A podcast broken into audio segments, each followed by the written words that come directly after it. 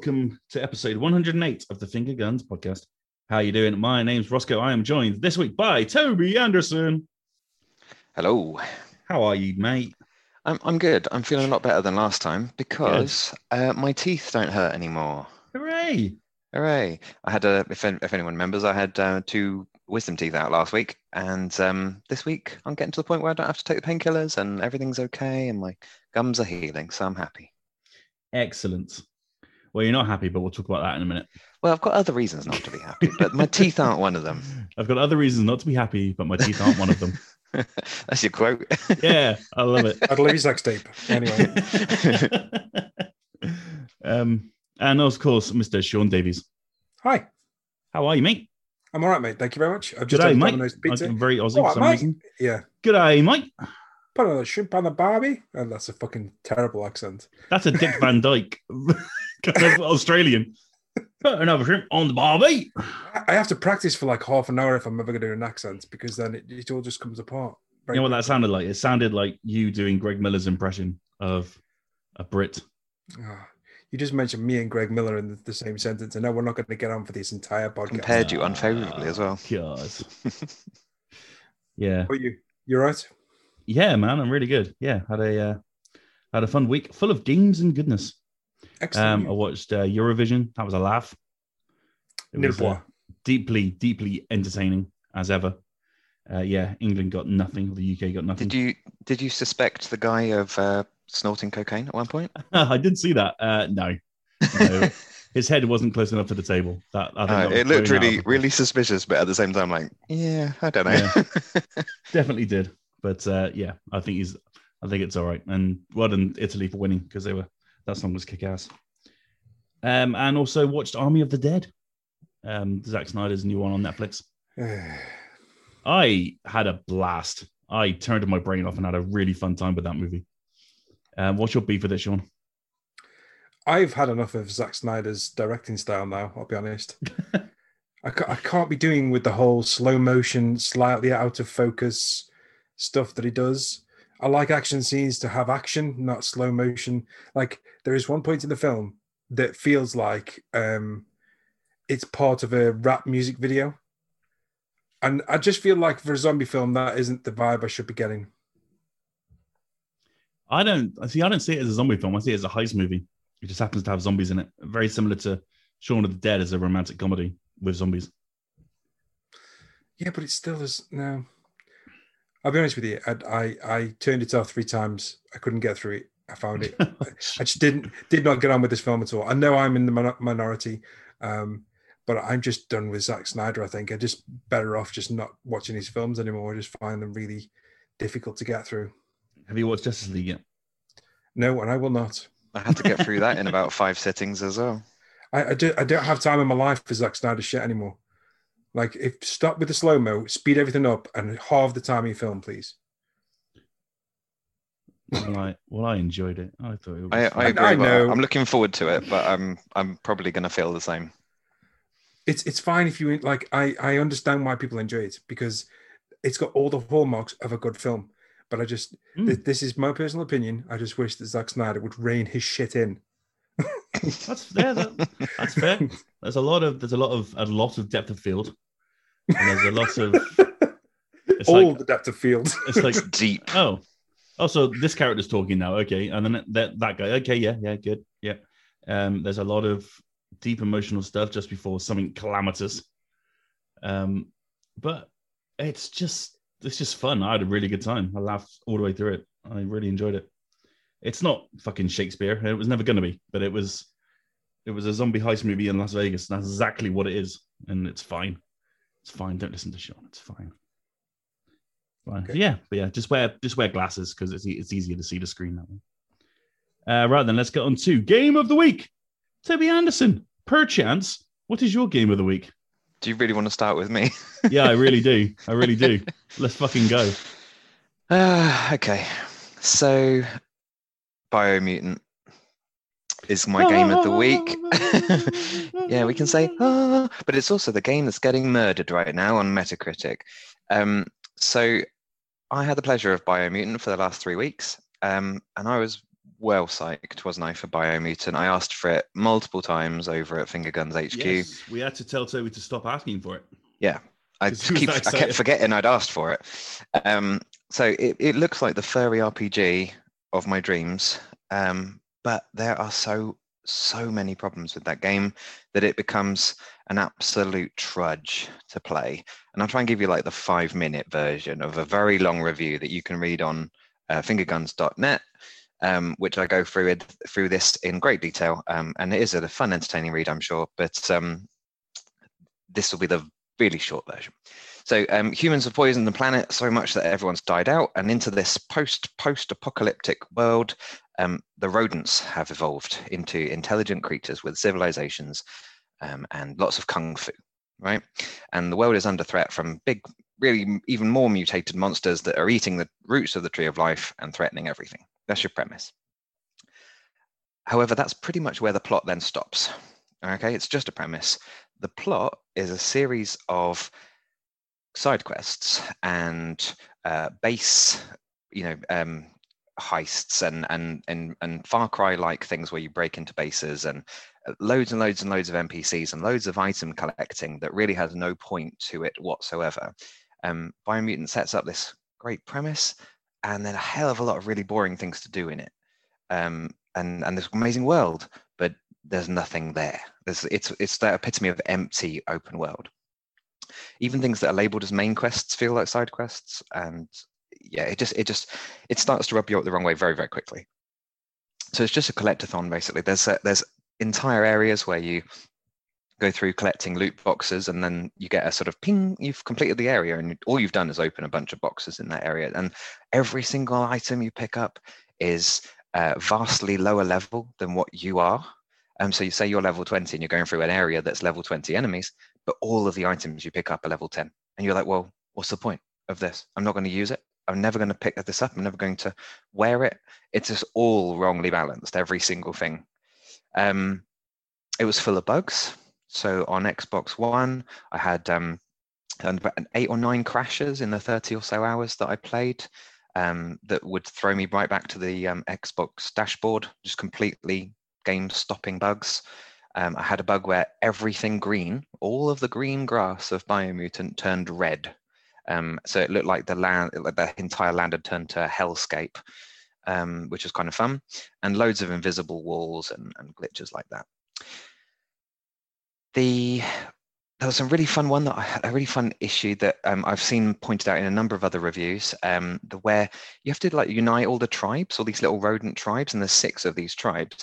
Um, but it's not fun sort of stealth or action thing that you might do in Far Cry. You know, when you take over a base and then you get the tribe of that base, and then everyone joins you and such.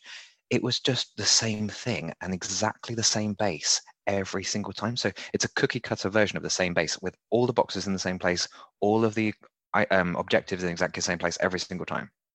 And then once you've done two of them, the game gives you this weird choice. It gives you a little binary choice and says, would you like to skip the rest of the other three tribes and all of the other bases and all this content in the game? Would you like to skip it? By that point, you're going, yes, anything, please let me skip anything else that has that I have to do in this game just to get towards the end.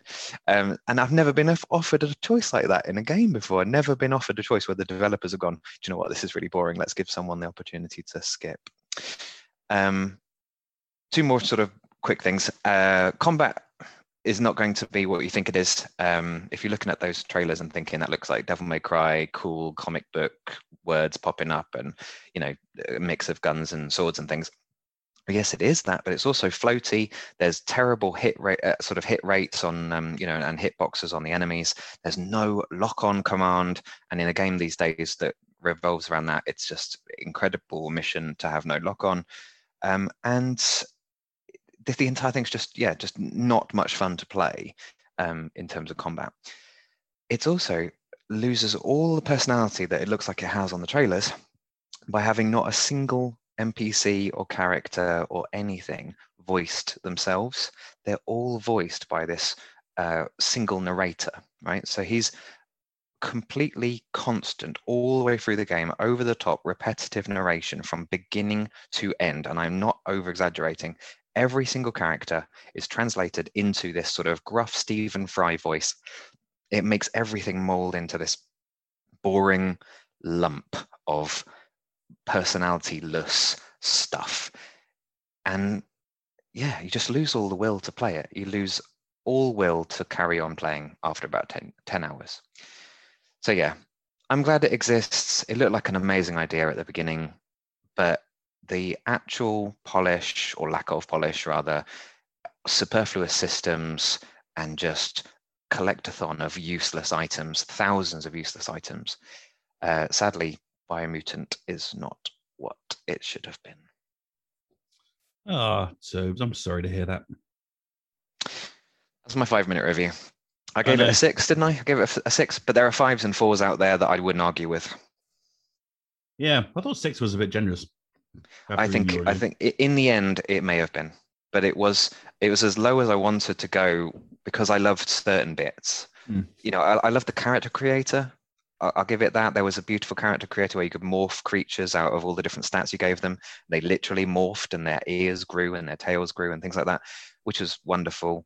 Um, it's a beautiful world. I don't think the graphics were actually anything to really sneer at at all but it's just yeah just all the other parts that make a game fun were missing hmm. yeah a big uh, shout out to all the fans of biomutant on the internet yeah you're aggressively Sorry, defending this game that they haven't played yet i'm just waiting for everyone to get 10 or so hours in and go oh yeah this yeah. is really boring toby was right my god well that's always the way has there been a patch yet is there a, a day one patch or is it not uh, I've not seen a patch download um, on Xbox One yet. Um, okay. I'll keep an eye out for it, but no, not, not so far as I as I know. Cool. I'm sure it's just around the corner then if the launch isn't too far away. Oh well, that's a shame. That's by it is. It's not going to get on my game of the year lists, even though when I started the year, I would have been like, yeah, Biomutant. Yeah, that's one to that's one to mark off possible. Mm-hmm. Nah. Did you did you guys happen to see the ResetEra review thread? No. What was in it? So so they have these review threads. They they basically open it up before all the reviews drop, just before the embargo, and people make predictions. And everyone was like, I'm gonna guess 78, but maybe mid 80s. And then the reviews started to drop, and people were like, Whoa, a four out of 10, a five out of 10, six out of 10. And people were like, distraught. it's just like, what, what's happened to this game that we were all going to guarantee was going to be good? and uh, yeah, there was there was a lot of sad faces in that thread. Rest it's a thing peace. where you sort of you sort of want it to be good because it's so it's such a unique IP, but it's it just wasn't. It could have been could have been half the size and got rid of some of those superfluous systems, and it could have been a lot better. The thing is, people really want that open world, don't they? You know, you, you look at certain certain game genres just simply sell better than others and you, you stick open world on it mm. on a on a character creator and you're almost guaranteed a certain number of sales well it has that ubisoft feel you know you are just going around you know get capturing areas and doing collectathons it is that ubisoft mindset to it and the thing is that there are there are people out there obviously there are a couple of nine out of ten reviews out there for for biomutant for people who are probably like me and just love a ubisoft game and just love opening a map and going, fine, the next hour is just me ticking things off this map. And that's okay. Even even in a really bad Ubisoft game, you have a great story usually. They have good stories a lot of the time. Yeah. And this has nothing. Shame. Shame. shame, shame, shame. Chasing down the streets Get out of here. Well, you'd be covered in your fur. It's fine. That's okay. Uh, well, there we go. Uh, you can read Toby's full review of Biomutant right now on fingerguns.net. Um, yeah, be sure to do that. It's uh, it's it, it's long and very enjoyable, much like Toby himself. uh, Sean, your game of the week. How am I supposed to follow? to, to, to follow that. Uh, my game of the week is called Love, a puzzle box filled with stories. Of course, it is which is currently out on PC but is launching on Steam. Oh, sorry, on, on Switch today. If you're listening to this podcast, the date goes up. It is a very interesting game about a single apartment block, and this apartment block is split down the middle. Uh, and half of it is set in the past, and half of it is set in the present. In the past, it's all black and white with red accents, and in the present, it's in full color. The aim of the game is to try and capture on film using this kind of camera little function where you click on uh, particular rooms at a particular time, uh, landmark moments in people's lives. The trick is that you can basically turn and rotate each floor of this apartment block so that you can send people back and forward in time. Um, and the idea is that you find people who um, are in a partic- particular junction in their life and you influence that so for example in one situation you you knock a picture out of a window and use a fan on the floor below should you have rotated the building in the correct way and uh, then that picture will blow over to the present day time and fall at the feet of somebody who then will get a picture from the past. It's a very cool puzzle game. It's got lots of little stories. Not all of them land um, because there's no there's no voice acting there's no text there's no actual narrative that's like explained to you. It's all done through these low poly um, models and their animations they've barely got facial expressions these these low poly models so some of them something will happen in a room people will be gesticulating wildly with their hands and you come away going huh? I just don't know what happened there. Um, so some of the stories just aren't as powerful as others, but there are there are some that which are very cool. Where you've got, for example, there's this this one where a a a bloke is che- cheating on on his I think it's his girlfriend, and it's your job to guide this girlfriend to to see him cheating on her and basically catching him in the, act.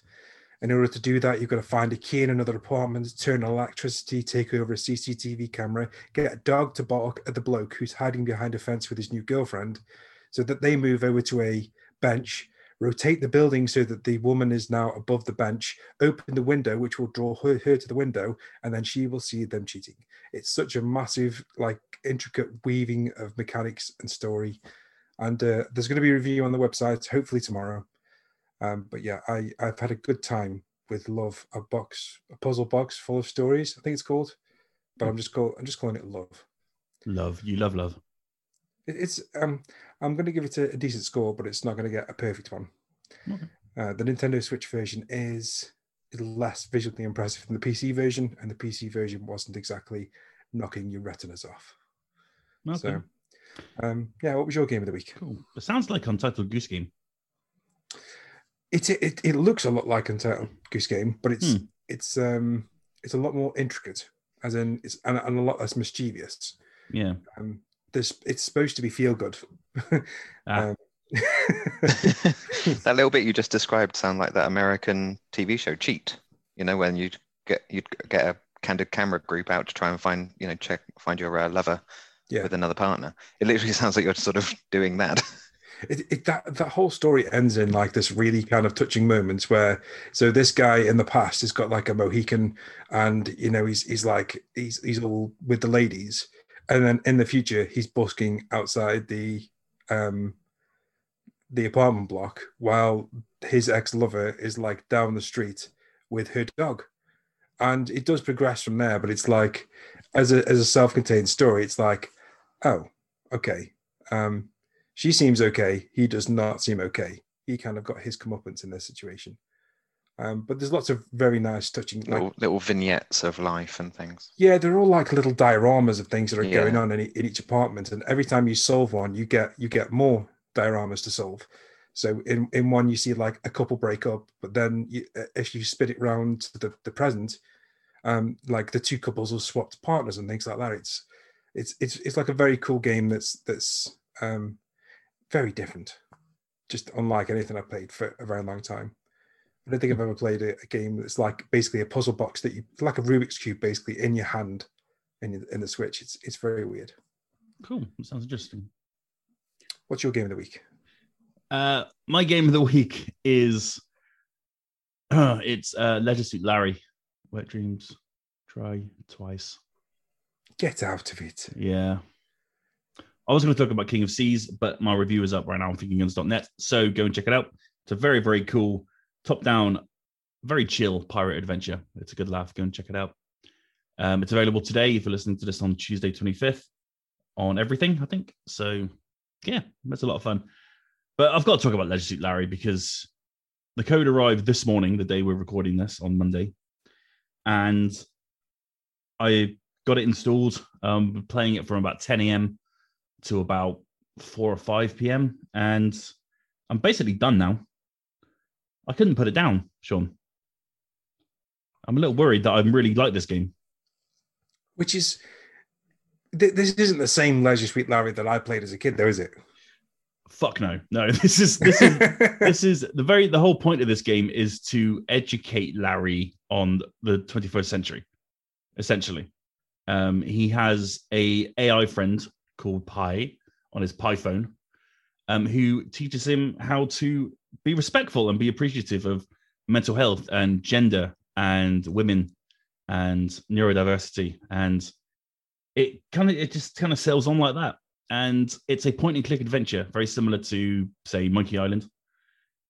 But it's Suit larry and it's weirdly hypnotic. I'm not entirely sure how it happens. See, my, my whole concern with this. So when I heard that this was like they, they were trying to make Suit Larry woke, I I had a genuine concern that it was like all in fun, like it was poking fun at everything. Mm. Is that not the way it is? No, no, no. They're they're bashing it around Larry's head. Um, he, Okay. There's one scene where he, he discovers a, uh, he has a camera on his phone, and the first thing he does is take a dick pic. Fuck's sake. okay. Um, and so he goes off screen. You can just hear the phone clicking about 30 times.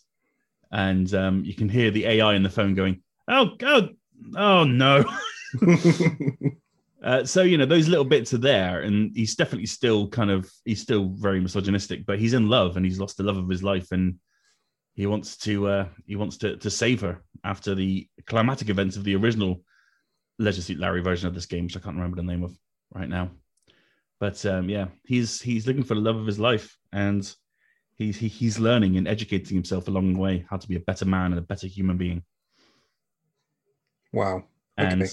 yeah, I wasn't expecting this. Um, it's been out on Steam for a long time now. It's already out on consoles. We got the the code a little late, so if you want to go and check out Suit Larry being all woke and 21st century, um, then go and check it out. But yeah, my review should be up in the next couple of days. I'm really am nearly done with this thing, so whew, it's going to be interesting. Here's a question for you. So strange. Does it have a platinum trophy? Does it have a platinum trophy? You know what? I haven't checked out the trophies. I'll find out for you during the extension of the podcast, and I will let you know. Thank you. Because if it has a plat, you're going to jump in. Well, if it could take you like a day to, to play it, I think is if I can get it, you know, a platinum in a day for Leisure Suit Larry. Um, because I have I have a platinum trophy on the last Leisure Suit Larry game that came out PS3, um, Mm. which which was fucking awful. I feel like getting the platinum on this is a massive anticlimax. Hey! I mean, it's not Thank you, Toby. it's not a great game. you know, it's not amazing, um, but it's probably worth it if you want to grab a platinum. God damn, this game is annoying me because I'm kind of enjoying it. Right, it's now time for the fastest finger quiz, and it's between me and Toby once again. So let's see what happens and how many we cannot score. I, I think you're going to do well this quiz. Um, yes, welcome to the quiz. Um, I'm going to have a confession. I wrote I wrote a proper, really interesting quiz, but that one will happen next time because it's sat in my emails at work and I forgot to click send. So I spent the half an hour before this podcast began recording writing a new one, and um, yeah, we'll see. We'll see how this goes. Uh, let's hear your buzzers. Uh, Ross, what's your buzzer sounds this week? Um, sorry, I'm sticking with um, sticking with tried and tested. Okay. Not, ooh, Amy. That wasn't very loud, was it? Wow! Yeah. There we go. Thank you. Wow! Uh, wow! Wow! Okay. And uh, Toby? Ooh, nice. nice. Nice. Um, now, if you could press them together. Uh, uh, Amy! Oh, God. Wow! There you go. He's got his lightsaber out and he's very impressed by it. Sonic is very impressed by the lightsaber. Sorry. Got an advert that time. Uh, Have you not downloaded a free audiobook? Okay. Question one Which Hollywood actor starred as Jonathan Irons in Call of Duty Advanced Warfare? Wow. Ross. Kevin Spacey. Correct. Are we are we bringing up that that man's name? He's back in films now. That doesn't make it okay, Sean. No, no, no, he doesn't. Um, I know, but he, he is part of you know gaming history, and uh, yeah. okay. isn't he supposedly in a film where he plays someone like a Oh, sex yes, abuse is. therapist or he plays a sex abuse investigator. Oh my god! It's I like just- what I didn't even believe if the story was true when I read it. I was like, Read the fucking room, man. anyway, moving on. Uh, See, question it- two. It was all method acting. That's all it was. yeah. Jesus. okay, question two. Uh, which video game series is synonymous with this line? Stay a while and listen. Oh, God. Uh, no guesses. no. Wow. Ross? Fallout. No. Wow. Ross? Sonic the Hedgehog. No. Wow. Ross? The Sims. No. okay, the answer. Oh, Toby. Animal Crossing. No. Okay. Wow. No. No. You only not get right. one chance, man. The answer is Diablo. Oh, I'm not a nerd. I don't play that nerdy, nerdy crap. Nerd game. nerds, nerd game for nerds. He says the guy that just said he completed the latest Leisure Suit Larry game in a day. Fucking hell. Okay. Hey man, I'm a hardcore gamer. Okay. okay. Question three. Cole McGrath, Abigail Walker, and Delsin Rowe are characters from which video game series? Holy shit. Fuck. I know this. I can, re- yeah, I recognize one of them. Question three. Cole McGrath, Abigail Walker, and Delsin Rowe are characters from which video? Toby. Infamous. Correct. Yes. Wow. I needed the extra time. This is what I Infamous. mean. This is why. So I'm not good at finger fastest fingers. Okay. Uh, question. Toby's the worst player at fastest finger quizzes ever. I know. This is what I, I need an extra two or three seconds to work it out. Okay. Question four. Excluding thumbs, how many fingers does Mario have? Wow. Toby. Three. What? no. Wow. Ross? Six. Incorrect. He Does has he have eight four fingers on each? He's got four fingers on each hand. Oh man. Trick question. Yes, I know. It was like one of those things that I, you know. Anyway, um, moving on. It's almost as Question bad as five. you bringing up Kevin Spacey. It's getting worse, this quiz is. Question five Gnasty Gnorc, Hector, and Ripto are all villains from which video game series? Wow. Ross? Streets of Rage. Incorrect. What was I thinking of then? I don't know. Toby? Mm, Fastest finger first quiz, Toby. The thing is, when it's you two, you can just let Ross go first and get it wrong, and then just sit there thinking about. and then just think about it for a minute. I'm gonna have to push you, Toby. Uh, no, I don't know.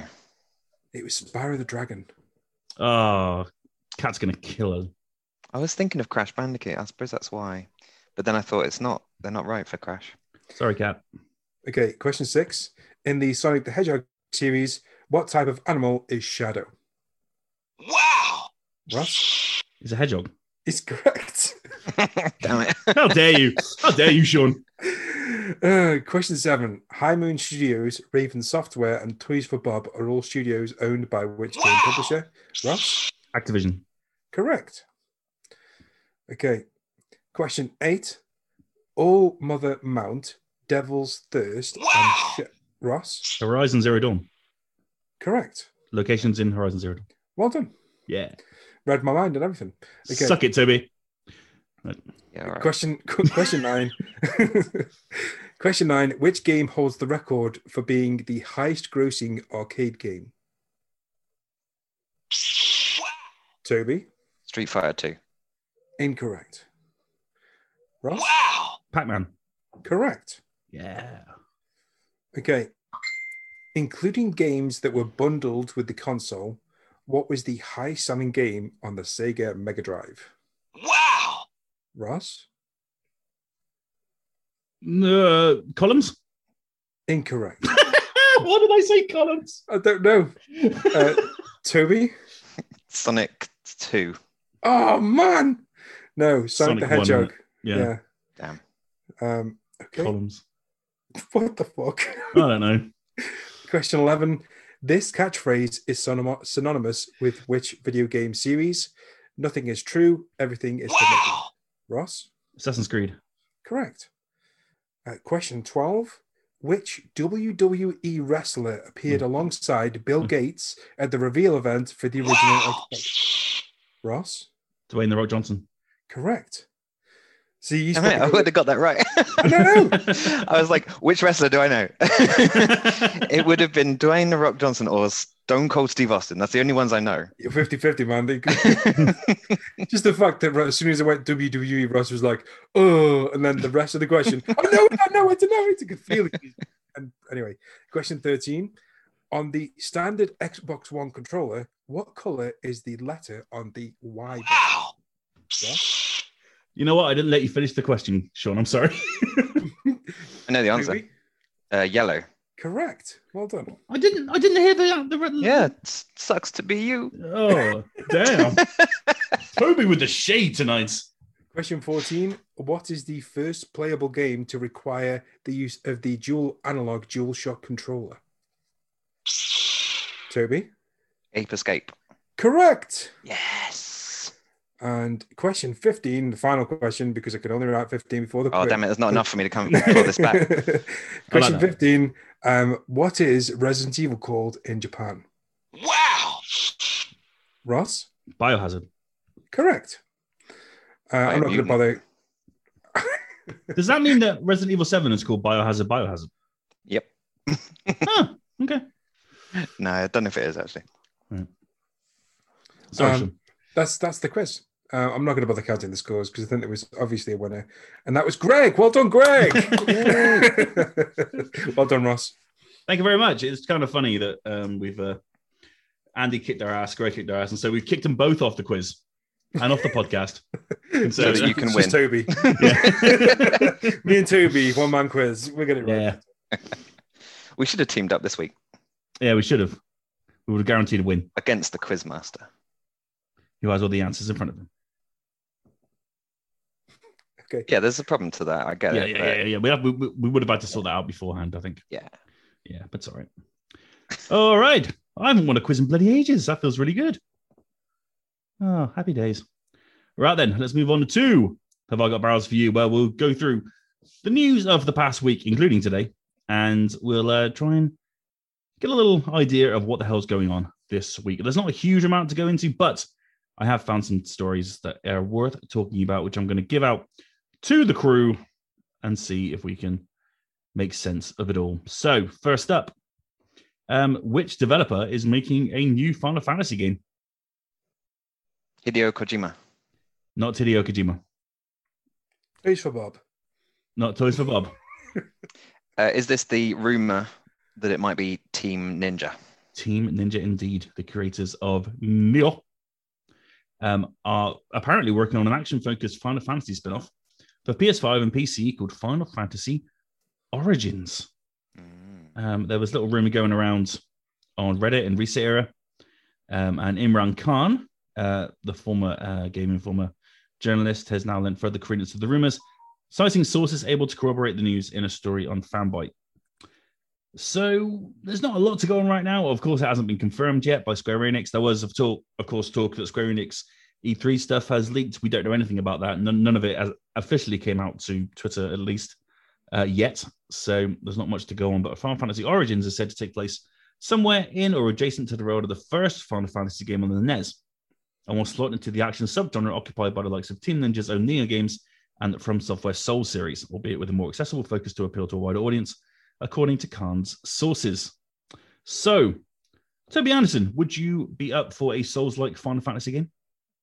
Absolutely. Um, one of the problems with a lot of the Souls likes and Souls games from from software uh, from From Software, um, are that they don't have you know all that engaging plots. They have lots and lots of lore and loads of world building, but they don't really have much in the way of a plot.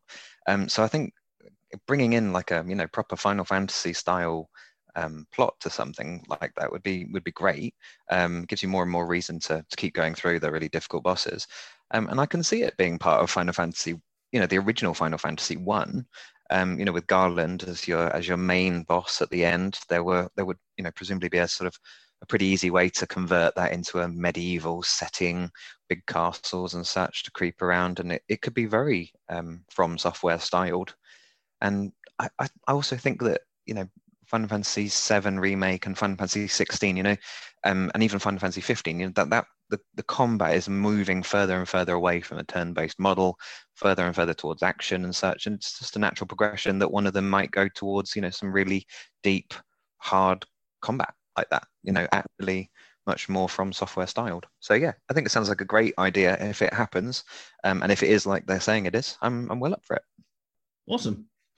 Yeah, it does sound like an intriguing, uh, intriguing idea, and it's nice that Team Ninja have got behind it because they seem like the right people to take it on. Um, Sean, what do you think? Um, I think this is probably going to be real at this point. There's a lot of smoke, um, so there's probably fire, and we kind of know that there's there's a leak out there that's pretty much the entirety of Square Enix presentation.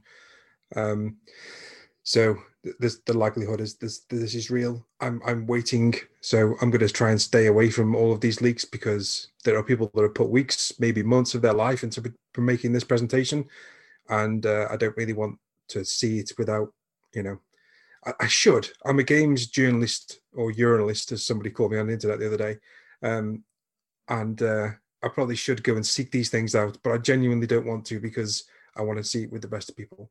I'm kind of I'm holding my breath on this because I got burned before by you know Metal Gear Revengeance or whatever the fuck it was called.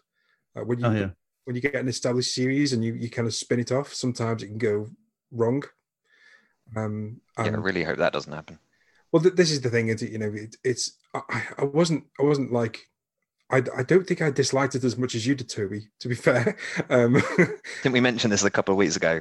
Yeah, just but it really was, did not get along with Revengeance. It just it just wasn't it just wasn't as good as um, the rest of the series now, um, and it, uh, the way that Souls like things have been like, for example, uh, Darksiders three.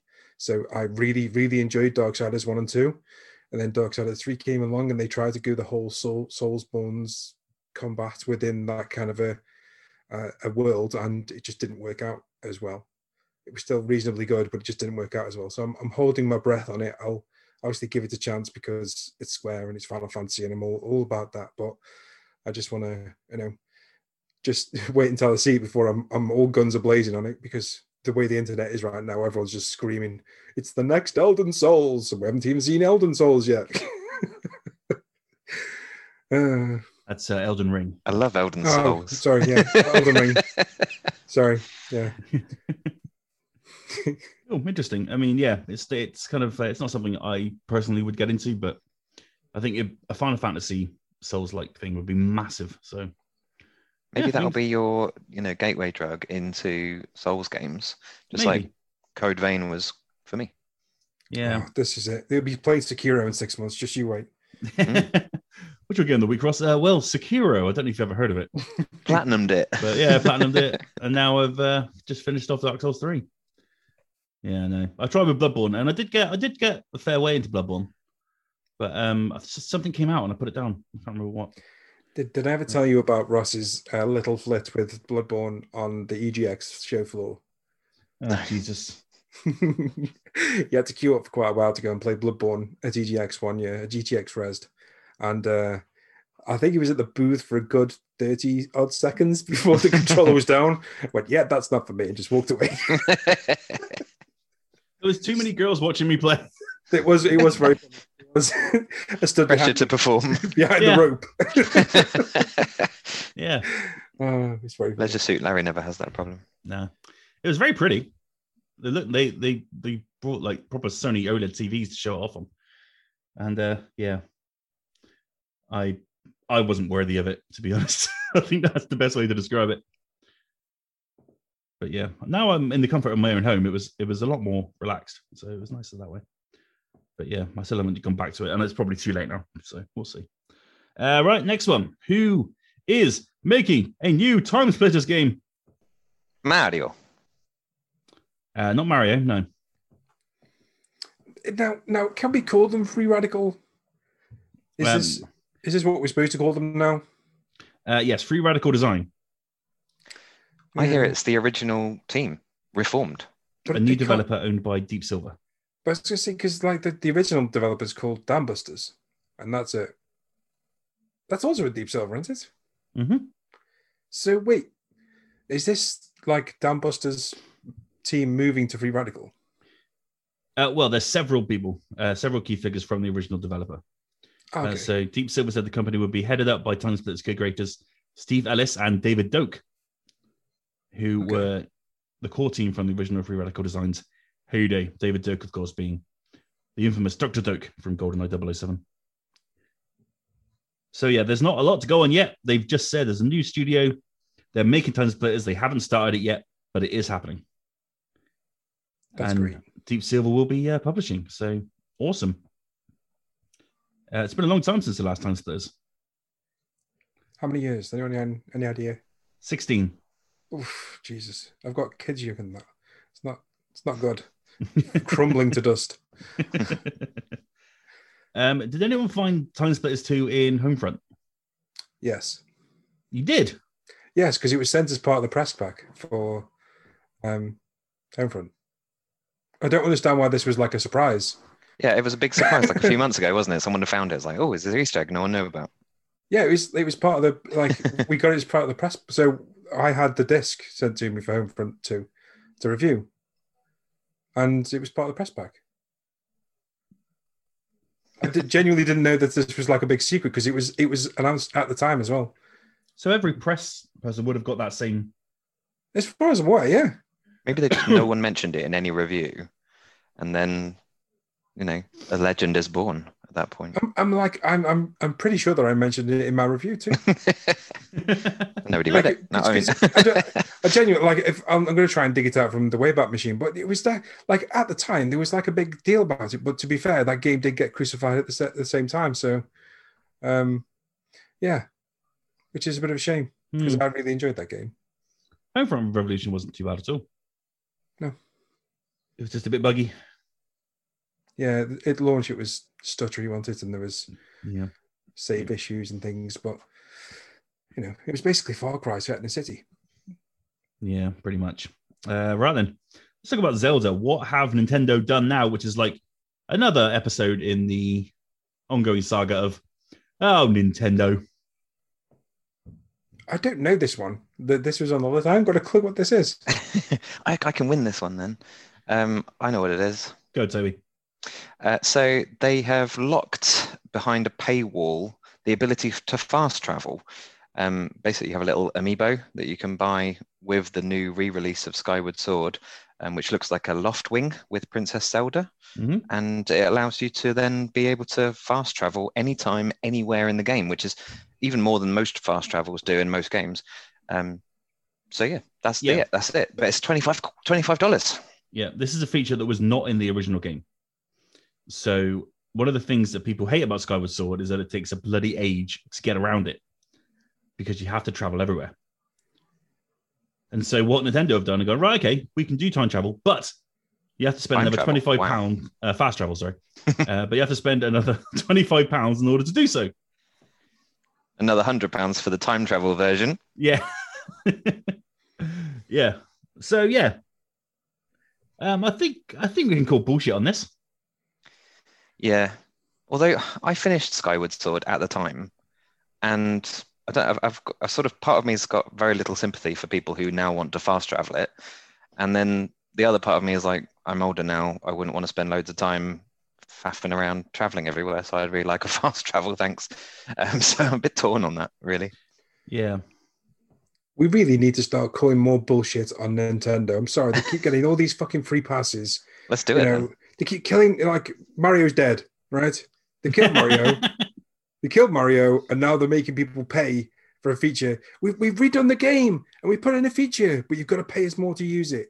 It's like if Ubisoft did this, they'd be fucking raked over the coals. And they Yeah, do, yeah. rightfully. What is People need- funny is Nintendo fans have rightfully gone off on Nintendo about this. Good. Nintendo don't give a fuck, obviously, because they're Nintendo and they can do whatever the fuck they want. But it's still sold out. Of course it fucking has. The amiibo cannot be found anywhere. These people, goddamn, these amiibos. Ah, God damn it. Now, if I bought this Goddamn game, I can't fucking buy. Do you mean if I buy this game, like uh, I, I would have to go on on like a, a reselling like eBay and find it secondhand in order to fast travel? At this point, yeah. Are you fucking kidding? Is this going to be fucking inscrup- unscrupulous people selling this thing for like 150 quid now? This Yeah, is ridiculous. It'd be like the PS5. You need to get this little Loftwing, and it'll be yeah, hundreds of pounds to get it. Yeah. Although at the time of recording, it is currently still available on Amazon for twenty nine ninety nine. So for an extra fiver, you can get it on Amazon. but that means buying it from Amazon. There's nothing wrong with Amazon apart from all their shady practices and the fact that they don't pay tax and the fact that they treat their workers poorly. Other than that, it's awesome. All right, fake Amazon account. Did Amazon write this? uh, so yeah, it's currently the best-selling thing on Amazon as well, um, which is just absolutely bonkers. What? On Amazon's sort of gaming area. Okay. Not- So not the the- best selling thing on Amazon is an amiibo. that would be a day. That really would. Sorry. Call it, I'm calling bullshit on that. No, yeah, yeah, and so you should because I, I I I worded that poorly. But uh, yeah, there you go. Nintendo gun on Nintendo as ever because they're just weird like that. Uh, right then. Next up, Square Enix have a big old new franchise reaching 3.5 million players. What is that franchise? Final Fantasy. No, it's that's I'm sure that's reached more players than that. Yeah. Yeah, It's that game be- that we all played for a day. What was the it? game we played It'll for be one that game day. that we haven't bothered with. Yeah. Uh, we Not all- Second Extinction. Outriders. Outriders! We've all played it and we all got past the bit where we went, hang on a minute, this is a different game now. And then we all put it down. yeah. Yeah. Developers, People Can Fly's co op focused looter shooter Outriders has received a bit of a mixed critical reception, and publisher Square Enix seem ha- pretty happy with the public response, saying that the game is poised to be the company's next big franchise after 3.5 million unique players flocked to the experience in the first month. They're probably absolutely loving it because they're comparing it to the Avengers. Isn't this on Game Pass?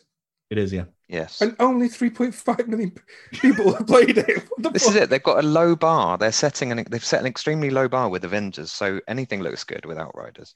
Are they for real? Are they, celebrating 3.5 million people? Like, I know the report, you know, about half the people will have bought it. So, but like, that's even worse.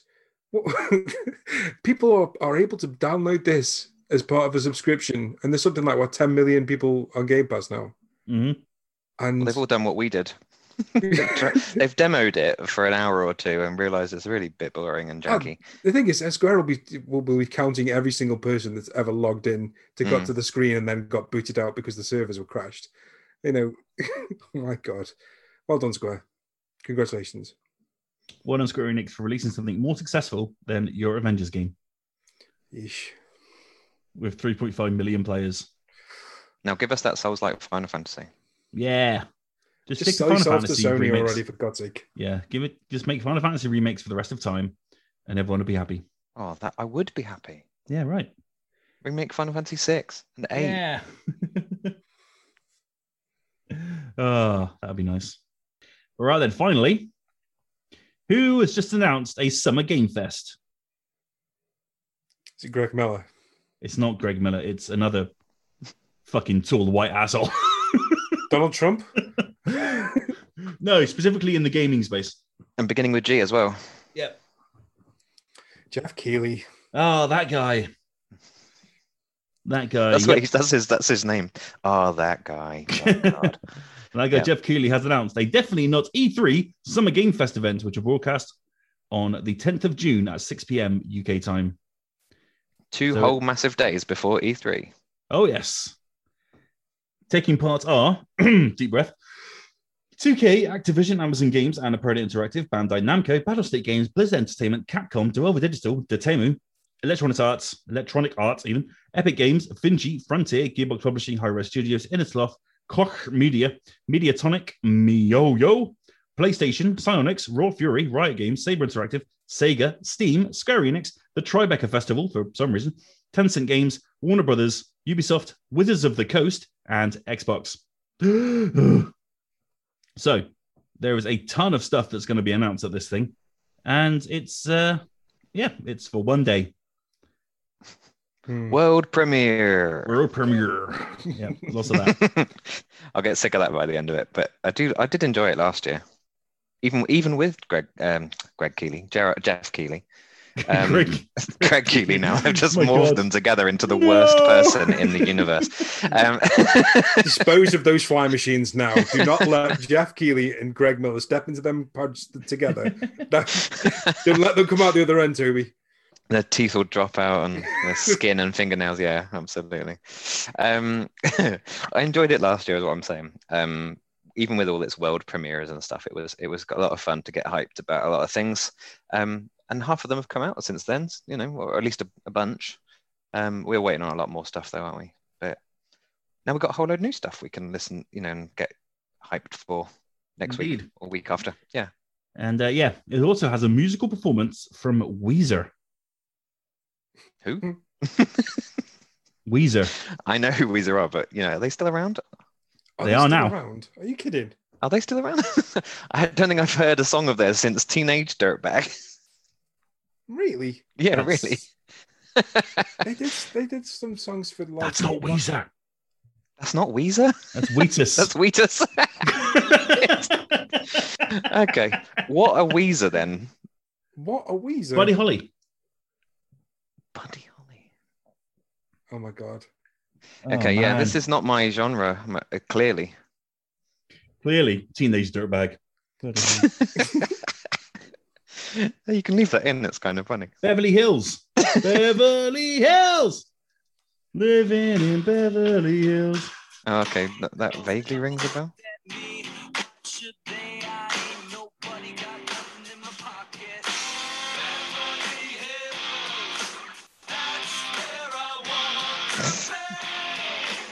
Those guys.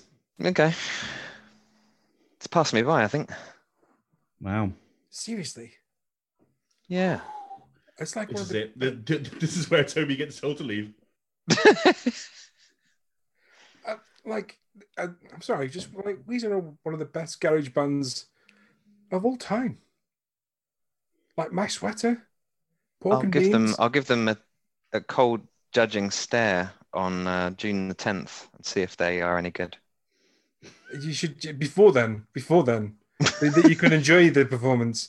Like as soon as this podcast is, head to Spotify and play You must play Weezer for the rest of the week. Yes, yeah. Yep. Okay. Each, each Homework accepted. There you go. Okay. I want, I want this uh, report next week. so yeah, there you go. Get excited about Toby's impressions of Weezer on the week of that podcast. Do you want me to do an impression of them? Go on, him. No, no, next week. I don't even know anything yet. I No. got two tickets to Iron Maiden. That's the one. That's the one. That's that other band that I thought they were. oh, so, dear. so are we still around? Uh, Uh, yeah. mm, yeah, yeah. They're very cheap to buy, I'd imagine, if you wanted to play your party. Okay. If, if I remember rightly, they did a gig because they got lots of different songs, but everyone kept just requesting um, Teenage Dirtbag. So they played it for something like two hours straight. Yeah. Oh Yeah, god, how good stuff. awful! It's like being in Smash Mouth, isn't it? It's like, yeah, you've got other songs, but we just want to hear All Star, Yeah. yeah. you know, and that's it, really. So yeah, I want the weekend of the 10th of June, which will be, let's say, the 13th of June will be our recording, unless we're doing something else. But yeah, 13th of June, say, I want a impression and a hardcore review of Weezer's performance at the Summer Game Fest Okay, cool. from Toby Andersen. Got it. nice. This is I'll sing it. I'll try and sing it for you. I'll try to sing one of their songs. Talking about music and soundtracks, then we are going to move on to our favorite things, which is the favorite soundtrack. So, guys, what is your favorite soundtracks from video games? We've all chosen one or two or three or Toby, probably four or five. And uh, there'll be one at the end really quickly. Don't worry. And uh, yeah, we're going to talk about our favorite soundtracks right about now. So, Sean, your favorite gaming soundtracks? Okay, I've been deliberate, deliberating, deliberating, deliberating about this all day because I could not decide. And I decided that I'm going to tell you at, when you asked me the question what my favorite album is. And off the top of my head now, I'm going to say Hotline Miami, as in the Oh, combination okay. of Hotline Miami 1 and 2. Um, because I was thinking Doom, the Doom reboot soundtrack is phenomenal. Mhm. Velocity 2X, phenomenal. Uh, Horizon Zero Dawn, phenomenal. But no, it's going to be Hotline Miami as, as the combination of the first two game soundtracks. Um, those songs are an absolute vibe among themselves. They um, are both um, unknown enough to be like synonymous with that game now. You hear one of those songs and you go, I kill people to that song and um, they are like catchy enough to be like absolute bangers. Like some of the Moon tracks on there, I think it was like Paris or another one, but they're just absolute crackers. And um, yeah, that soundtrack, I could quite listen listen to that any day. Like I was listening to it earlier, I was trying to decide on whether to go with this or to go with um, uh, Furi. Uh, I don't know if you can remember that game that had the Carpenter Brut soundtrack. Um, but yeah, this it the Hotline Miami and, dan- and danger. And danger. Yeah, yeah, sorry. It's just it's an absolute cracking soundtrack. Um, but what one thing I do want to shout out: I have never played this game. I have never played. Um, I think it's called Bone Totem, but the, the soundtrack to the game to, to the game is actually called it's called Bone Tones, and it's brilliant. And uh, that's that deserves a shout out. But yeah, it is Hotline Miami, and no one should no one should play that game without the music on because it really does set the tone for the entire game. It's Mm. weird and wonderful and wacky and full of tempo. And it just make you want to go out and kill people with a mask on. You know? And that's Yes. what all game soundtracks should do. Yeah. I mean, don't, but it, it should make you feel that way. Just a little disclaimer. Don't, don't do that. Uh, Toby. Uh, so you're absolutely right. I could have picked, you know, a dozen uh, for this. Um, so very quick runners up: FTL soundtrack, the recent Final Fantasy VII remake soundtrack. Jet Set Radio was a massive thing in my childhood as a soundtrack. Amazing, amazing soundtrack. And I totally agree with Hotline Miami. Uh, but my t- my two choices are um, Celeste by Lena Raine um, and Hyper Light Drifter or Fez, whichever one you, you fancy from Disasterpeace.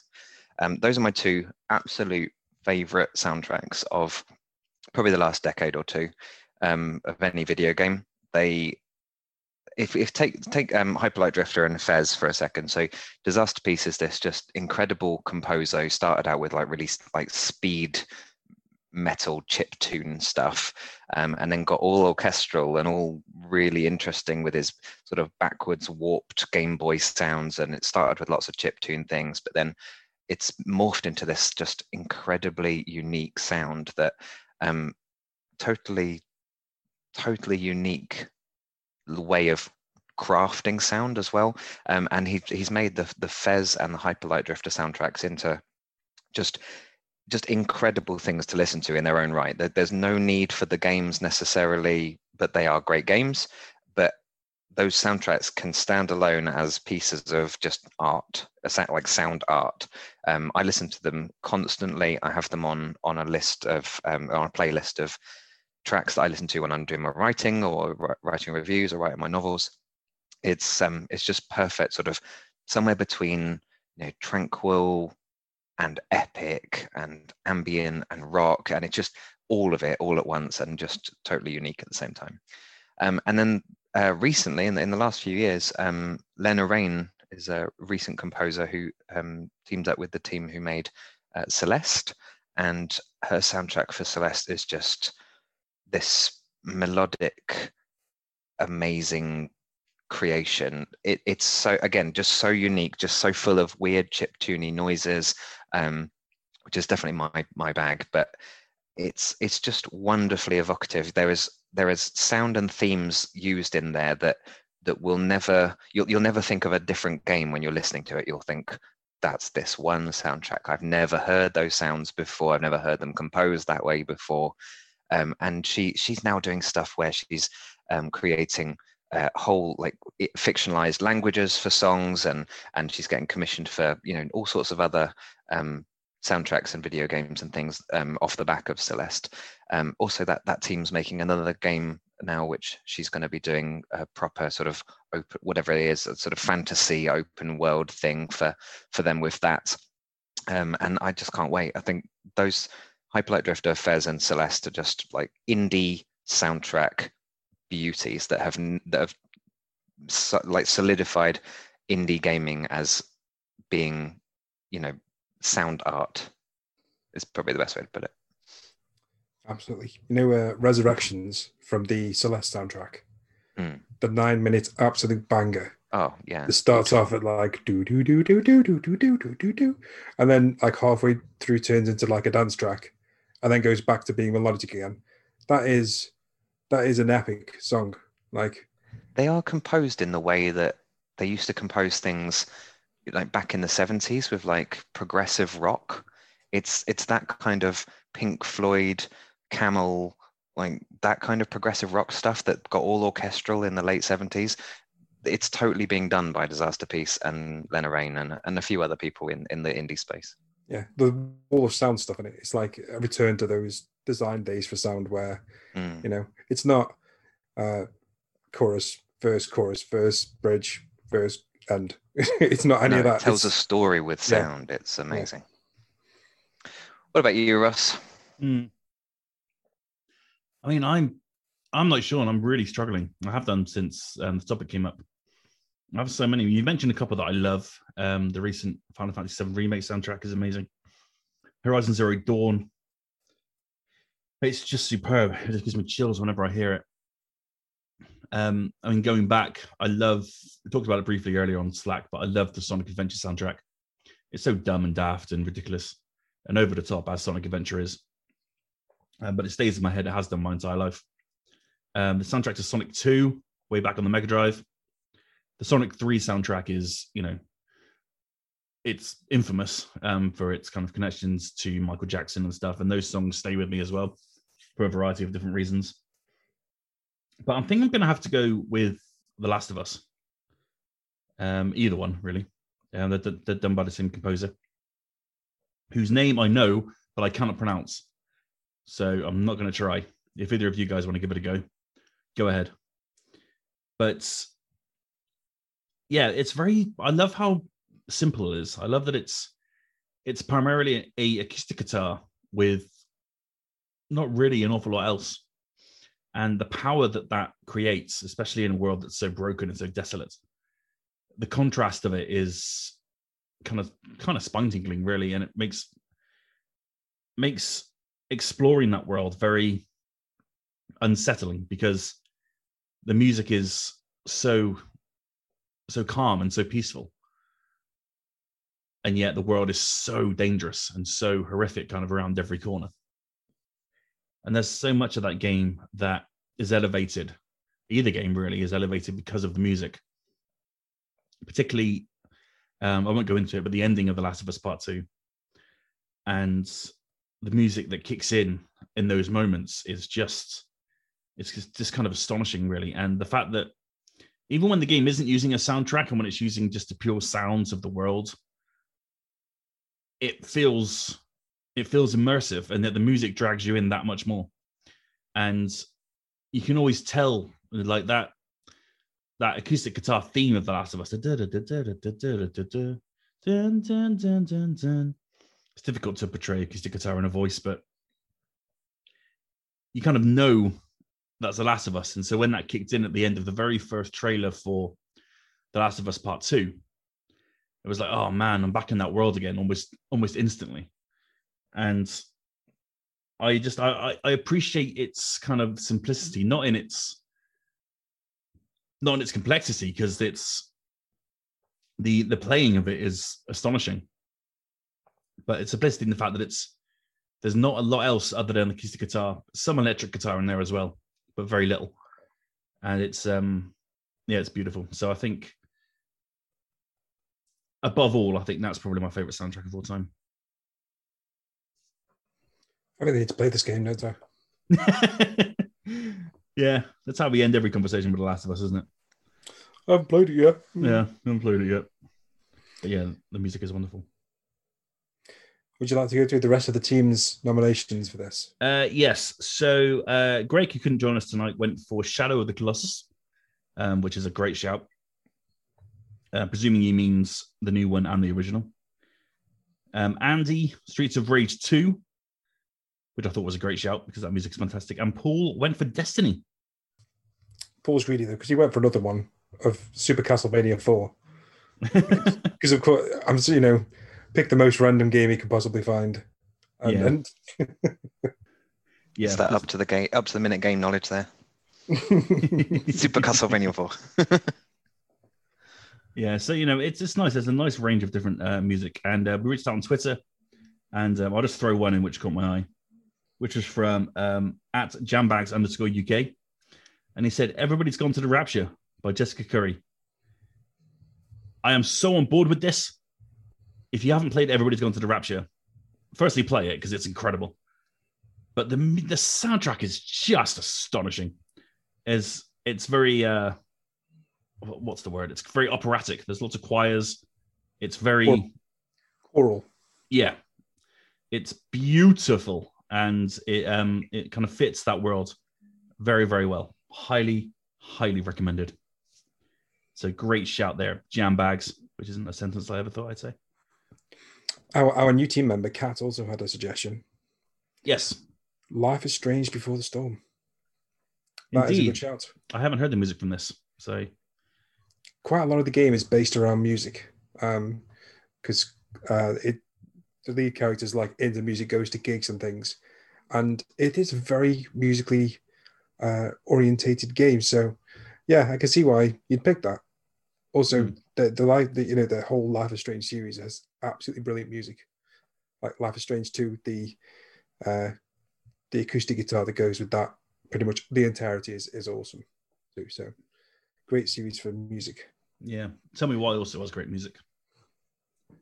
Yeah, Um, music is a very. Do you think it's an underappreciated part of the industry? yeah. Definitely. I agree. Okay, good. it's, it's one of those things that that that I it, it it irritates me when people don't don't when people say you could just change you know they sit there and they they play like rap music over when they're playing a game or something you know you see these guys they got you know the radio on while they're playing a game music sets the tone and uh, obviously you know so many games have brilliant soundtracks but any game you know any game with music sets the tone. And you can tell when and when when music isn't setting a good tone because you are less immersed in the experience. And Yeah. sometimes it's the lack of music that does things you know like in certain games like in horror games when things are quiet you know. And and this is one of the things you get with horror games where um where there is no music there is often danger. Music often means you are in a safe zone like you know the save rooms uh, for example in resident evil and things and you know in, in some of the halls music means you're safe and then obviously sometimes it doesn't when it's, it gets upbeat but you know music is such an integral part of video games and it, it you know we, it, it definitely needs to be more appreciated than it is because it Yeah. could set, it could completely change the tone the tone of a game I'll, I'll buy a game completely dependent on a composer. So the ones I mentioned, if they score a game from now on, I'll play that game just just for the music. oh yeah Mm. You know, th- th- there are certain composers I will now follow. You know, the, the guy who did Jet Set Radio, um, Na- Nakamura, um, Hideki Nakamura. If he ever does new stuff, I'm always there to play it, just because he's done the music. I, I bought Crypt of the Necrodancer based on the soundtrack Yeah, yeah. because like I Dan heard the soundtrack. Baron, Dan, what's it? Yeah. Baranowsky. Is that right? It is. Can't remember if that's exactly how you pronounce that surname, but yeah, yeah, he's good too. Like him. Mm. I could be reaching with this one, but Classic FM do have a video game music show called High Score, uh, which is presented by Elmir Noon on Saturdays, and it's awesome because it's just video game music um, for a couple hours, Mm, that's cool. and um, yeah, highly recommend that. Go check it out on Classic FM if you can. Uh, it's nice to see places like Classic FM kind of uh, look at video games for their music because, um, like I said, it's a underappreciated part of the art form. I think. Yeah, and we, we we interviewed a guy a long time ago, didn't we? No, I think it was was it from I can't remember which Oh, website. yeah, it was uh, it was Mark Robbins, wasn't it? Yeah, and um, you know, it's it's amazing how a lot of these classically trained musicians are now turning to video games for their primary source of income because Hmm. you know they, they can't they can't make the cash from actually selling albums, but video game music is flying off the shelves. So it's you know it's brilliant. Yeah, I know one I've forgotten to mention. Deus Ex: Human Revolution. Yeah. That soundtrack was incredible. Do you know I didn't really get on with it, but you know to each their I listened to I listened to it over and over again. It's the same. It went into my um, you know regular list of writing Um, music. Fair enough. Right then, let's move on to our recommendations of the week, which is where we see something that we've seen this week, whether it be a game, a movie trailer, a book, a comic book, or anything, and we uh, we let you know about it. Some, something to search for next week. So, uh, who shall I go for? Toby, what's your recommendation this week? Um, I was struggling for one this week, but I realised that I'd finished um, a TV series and that it had actually been really good. So, um, Invincible on Amazon oh, Prime. mate, yes, highly, highly agree. Okay, good. So Invincible, I, it, I can't tell you much without spoiling things, so I'll be very, very light on what the plot is. But um, a, a boy, a teenage boy, comes into his superpowers. Um, his dad's a superhero. Um, it's it's ultra violent, uh, the boys type sort of you know superhero story. Um, and yeah, there's this a, a thing happens in the first episode which will color your, you know, your your the way you approach the entire thing from that point onwards, which completely changes the entire plot. It's really, really interesting. I've never seen it in any other place, um, in any other comic book story. And um, yeah, it's just the ramifications of that wonderful plot change that that happens in uh, in episode one. Um, and yeah, the whole thing is just great. It's a great set of character building. It's a it's you know relatively well animated. It's not like the best thing you've ever you've ever seen animated, but it is it's nice. Um, really good cast, really well put together story. Yeah, I, I really enjoyed it from from beginning to end. I know Ross, didn't you like binge the entire thing in a day? Yep. yeah. Well, there you go. That's a good recommendation as well. Yeah, I couldn't turn it off.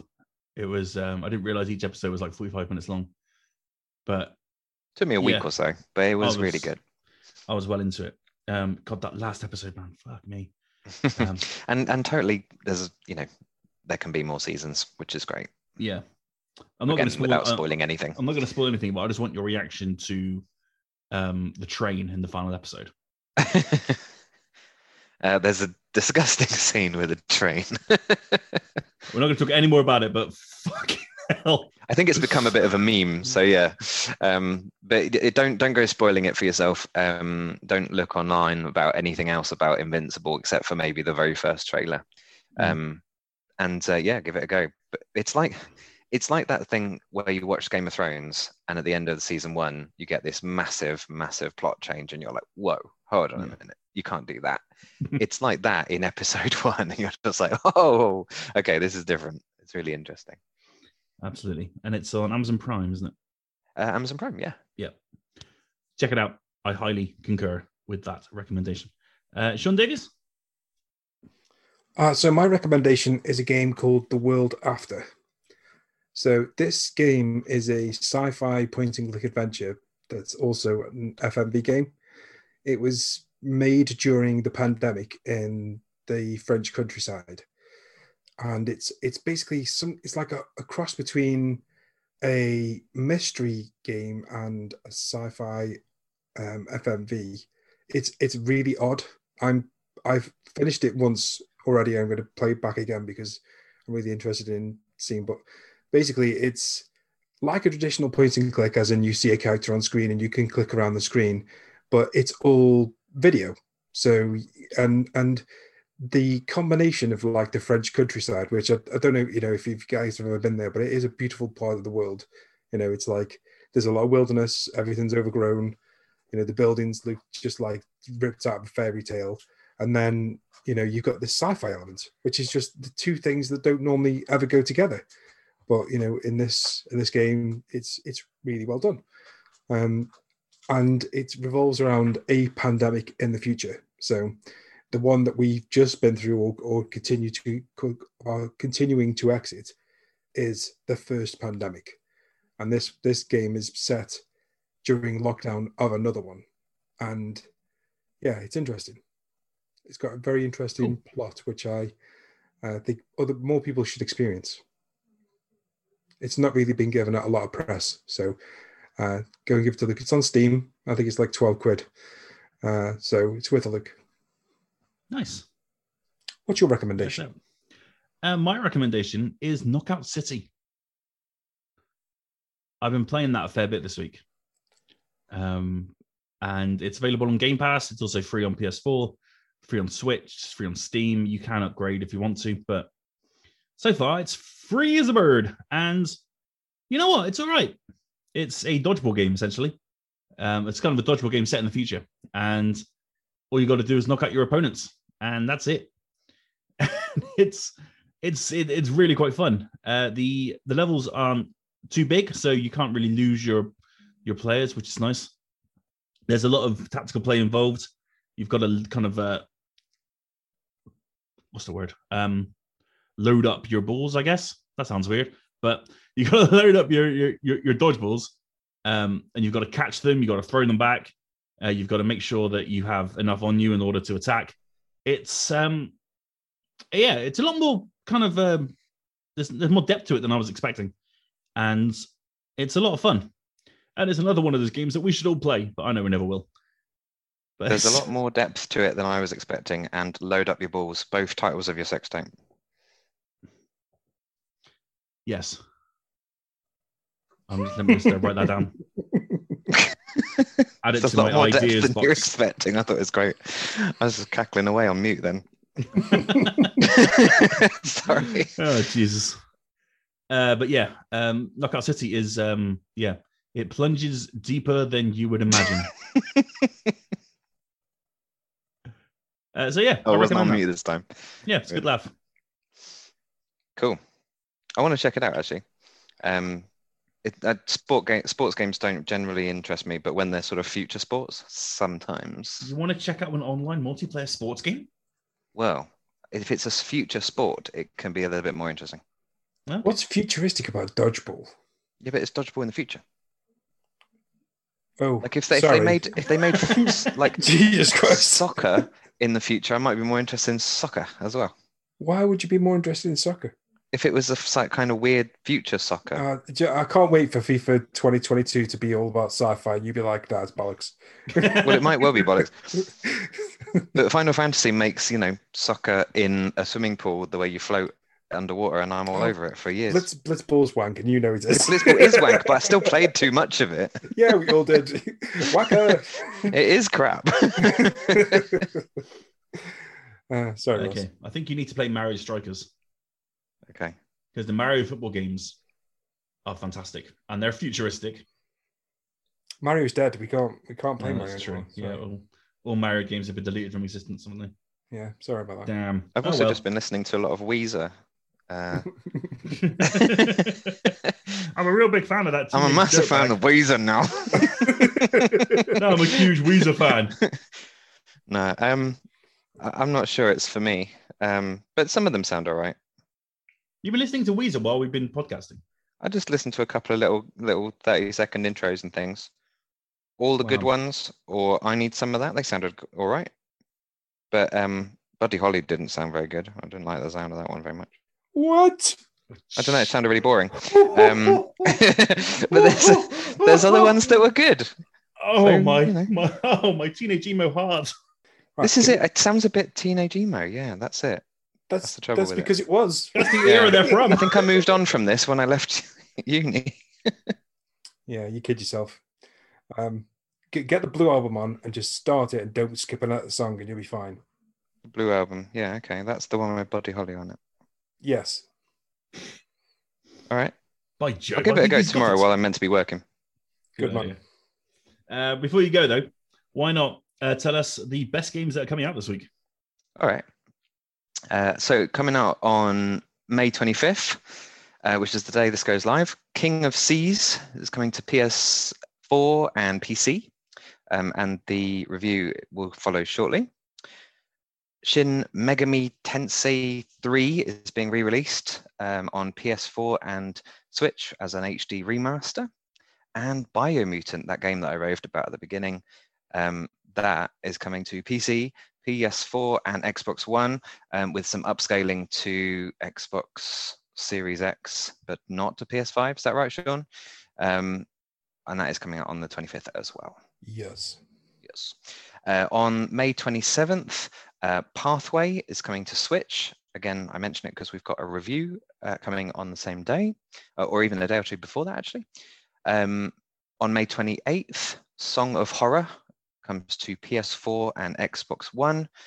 And also Beautiful Desolation, which again, another one that we've got a review coming for, which is coming to PS4 and Switch on May 28th.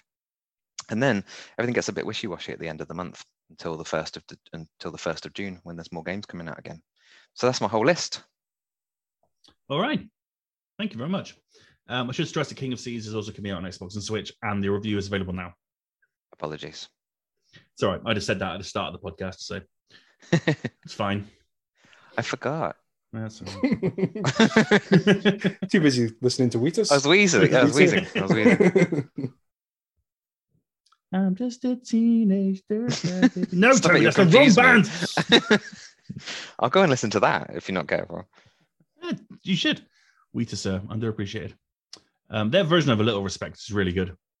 I think I was Yeah. aware of Wheatus where I was just not aware of Weezer. Somehow it's escaped me completely. Yeah, that's fair.